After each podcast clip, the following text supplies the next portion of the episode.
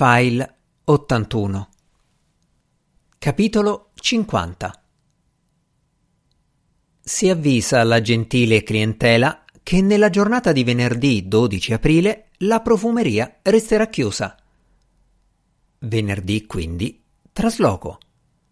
Avrebbe potuto farlo anche giovedì, ma è giorno di mercato, gira più gente del solito. Tanto giorno più, giorno meno. Giorno più, giorno meno, meno un paio di balle, perché la Gemma non vede l'ora di lasciare la casa di Colico. Però stringe i denti e quasi non dorme la notte di giovedì in attesa che il braccino arrivi col suo mototriciclo Benelli per caricare le robe e mettere un punto e a capo, iniziando un altro capitolo della sua vita.